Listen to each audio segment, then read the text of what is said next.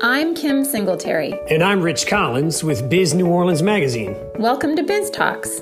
Each week, we reach beyond the pages of Biz New Orleans Magazine to bring you in depth conversations with members of the business community. From the names everyone knows to the ones destined to make their mark, we'll dive into the top issues, best practices, successes, and failures of every industry that calls Southeast Louisiana home. Hello, everyone, and welcome to the podcast. Today's guest is Joe Wall, the National Director of the Goldman Sachs 10,000 Small Businesses Voices program. New survey data shows that Louisiana small business owners say inflation is hurting their ability to hire and retain workers, forcing them to raise prices on consumers. 88% of respondents say inflationary pressures on their business have worsened since January. To talk about the data, welcome to the podcast, Joe Wall. Thank you. Thank you, Rich, for having me. I'm glad we could talk to you this morning. Can you please just give me the lay of the land? What's going on? Tell me about the survey and what are the pressures that these business owners are facing. Sure. Well, this this is actually the 12th survey we've done since the onset of COVID. So we've been, you know, measuring the 10,000 small businesses community, which includes uh, almost 800 small businesses um, from Louisiana, uh, and in particular, um, you know, a, a, good a good population of, of New Orleans small businesses. Um, so beginning at the, you know the, the very start of COVID, every couple of months or so, we did a national survey to gauge where you know the small businesses were. So we saw, of course, the evolution of the first round of PPP, the second round of PPP, uh, the you know the variants that, of course, have have disrupted the recovery. And I think you know now as we sit back and look at our data that we released last week, you know it's clear that you know for the most part, and at least in most areas of the country, you know things are starting to get back to normal, and in some areas they are back to normal. Right. Uh, but what we see is that putting COVID aside, we have, you know, inflation, supply chain issues, hiring challenges, and then on top of that, energy prices that are really making the recovery all the more difficult for, for the small business community. Only about a third of small business owners surveyed say that they have financially recovered from the pandemic we've been looking at inflation, supply chain, and, and, hiring challenges, you know, dating back to last fall. And with with every survey we've done since then, the one point of consistency is that thing, you know, the, the data just keeps getting incrementally worse. So, you know, you mentioned inflation. 88% of small business owners said its inflationary pressures have intensified since January of this year on supply chain 80% say it's gotten worse or the same since january. And then on workforce or hiring challenges um, you get a very similar read. 88% say it's gotten worse or it's the same. So uh, i think the general sentiment from from a lot of small businesses is they aren't expecting a handout by any means but they just don't feel like they can catch a break right now um, you know when it comes to trying to get back up on their feet from the pandemic. Can you give me a couple of just scenarios. You know, I'm picturing obviously a transportation company, anyone in trucking or anything like this, which is important to us down here. Gas prices is a huge factor, but just talk me through some some you know a, a, business and how these various uh, factors are affecting them. Yeah, so when you you know when you think about like you know gas prices, you naturally use your example, right, which is the the natural one that would come into my head as well. But you know we we've talked. I talked recently with uh, you know an interior decorator who you know, has about a dozen employees. A lot of her employees are hourly waged and are really struggling to financially make it because that incremental increase on on gas prices is is making you know a real difference to their bottom line each week right. and each month and so she's you know gone to the sort of the next um, the next level to offer them gas cards um, to help kind of offset some of those increases right so we're seeing that just in terms of the the added cost to the employees that you know are scraping by to, to get by in a good month and you know inflation plus you know the geopolitical conflict obviously um, and the war in ukraine um, are, are are causing all the more disruptions.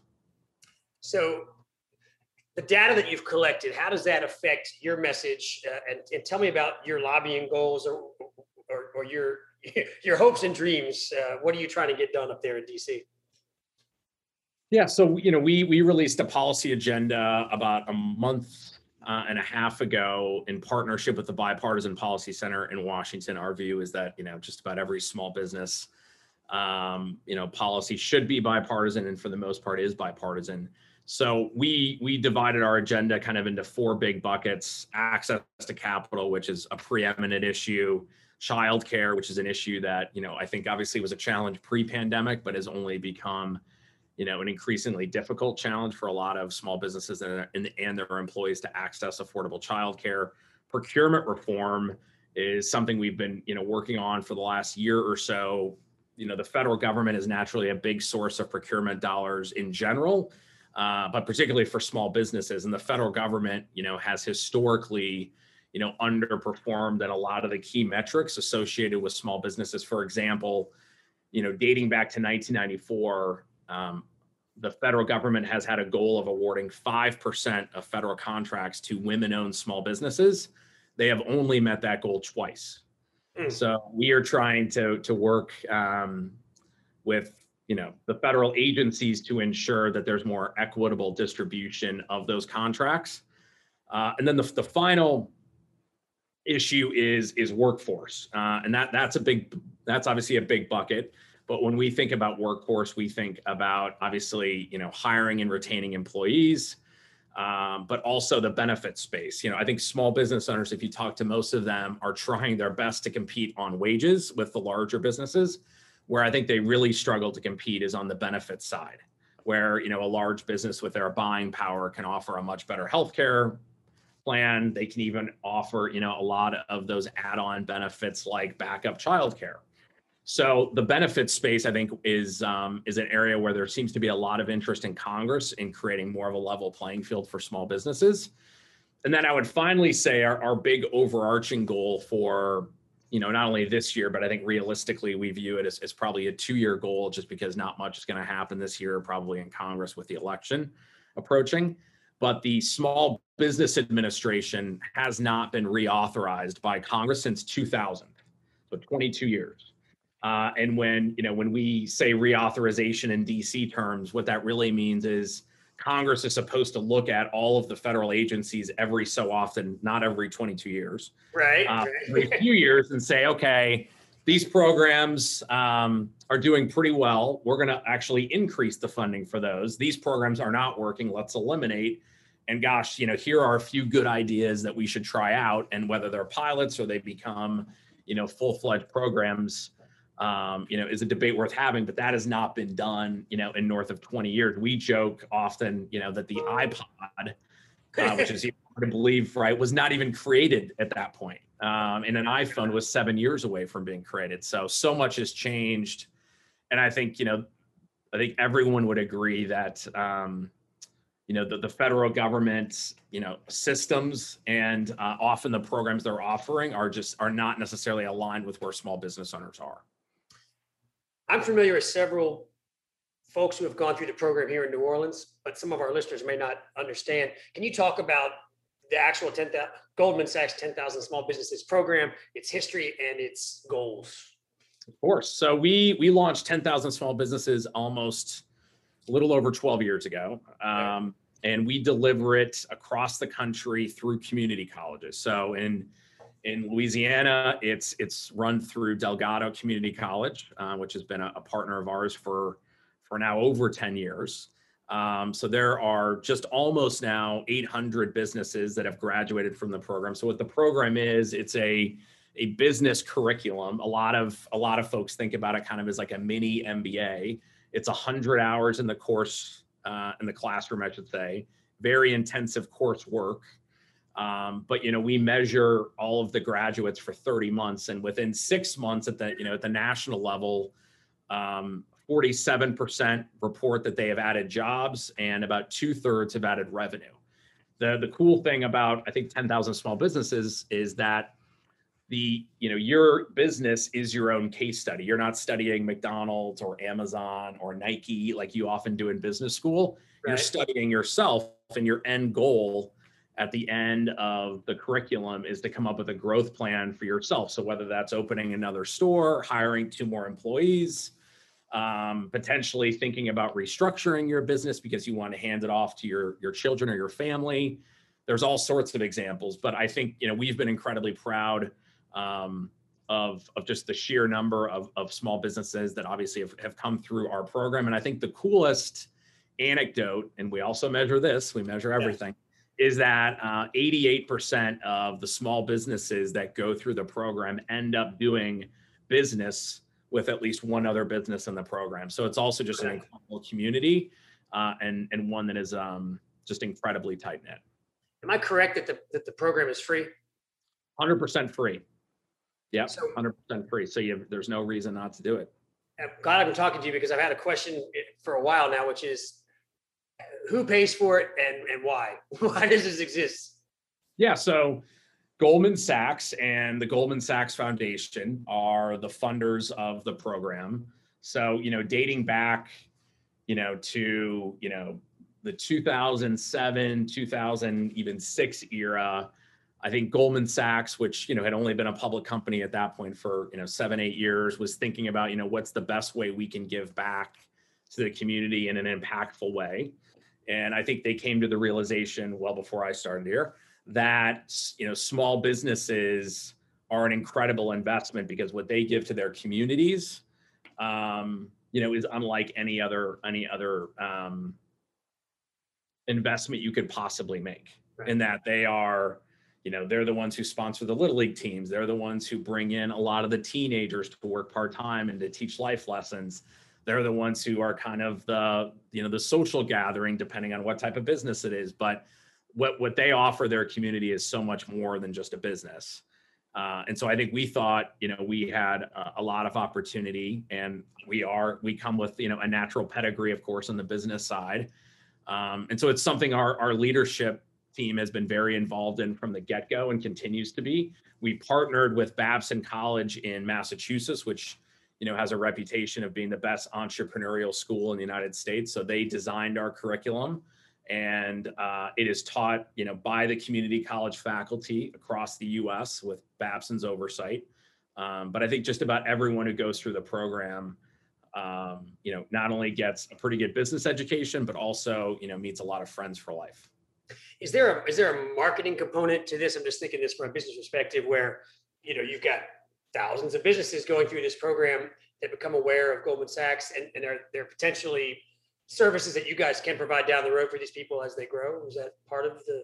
Well, there's definitely there's there's so there's there's a continuing education component. So we host alumni convenings quite often. We do there's you know the, the, the Delgado Community College team, for instance, hosts a lot of not only you know now that we're getting out of COVID, we'll, we'll hopefully get back to in-person convenings, but a lot of like conference calls and webinars and Zoom. So um, you know, once you graduate from the program, uh, the the pace of the coursework obviously diminishes, but the the I think the continuity in terms of the programming uh, is is something that we try to make sure stays consistent and, and routine in terms of engaging with all the alumni.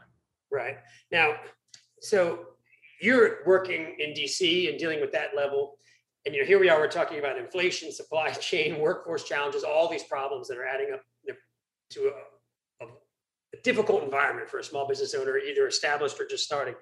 Are there things that need to happen at the state level or at the local level, or even forget government altogether? What are the kinds of things you'd like to see happen to make this environment uh, improve? Yeah, I mean, they're all obviously super complicated issues, right? um, not to state the obvious. Um, but you know, on inflation, there's not a whole lot anybody can do, right? I mean, it's right. Federal Reserve holds a lot, holds most of the levers there, and it remains to be seen um, if they're going to be successful in preventing a recession. Um, you know, that's obviously an open question for debate. On supply chain issues, you know, I think one of the more um, kind of depressing data points from our surveys, and I and I do think small businesses have a unique perspective in this area we asked, you know, when do you think supply chain issues are going to start to subside? And only 5% think supply chain issues will begin to subside six months from now. Mm.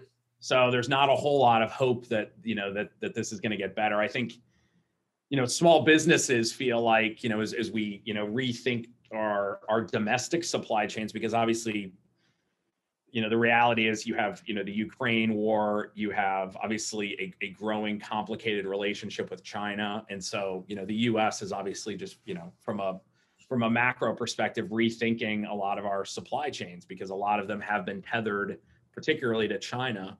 And so as we sort of re, um, you know, rethink where it's smart to have our supply chains headquartered, obviously, I think small businesses have an incredibly important role when it comes to building resilient domestic supply chains. So this doesn't happen again, um, you know, in the coming years because this is, I think, you know, definitely been a shock to the U.S. system. I mean, anybody who's whether you're, you know, renovating your house, trying to buy a car, trying to buy furniture. I mean, it is incredibly difficult, you know, to get anything right now.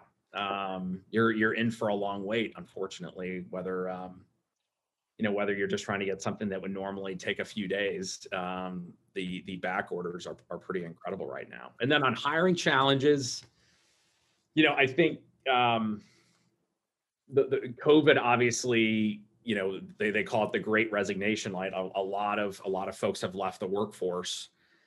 Um, so that's that's obviously you know a, a, very complicated dynamic that we haven't really seen you know in modern times i think the other issue right that just kind of ultimately needs to be addressed is immigration because there's right now you know an incredible shortage of workers so that just seems like you know a, a natural place where uh, we could alleviate a significant chunk of uh, of our problems. But obviously, from a political perspective, that, uh, that that proves to be complicated every time that someone tries to do it.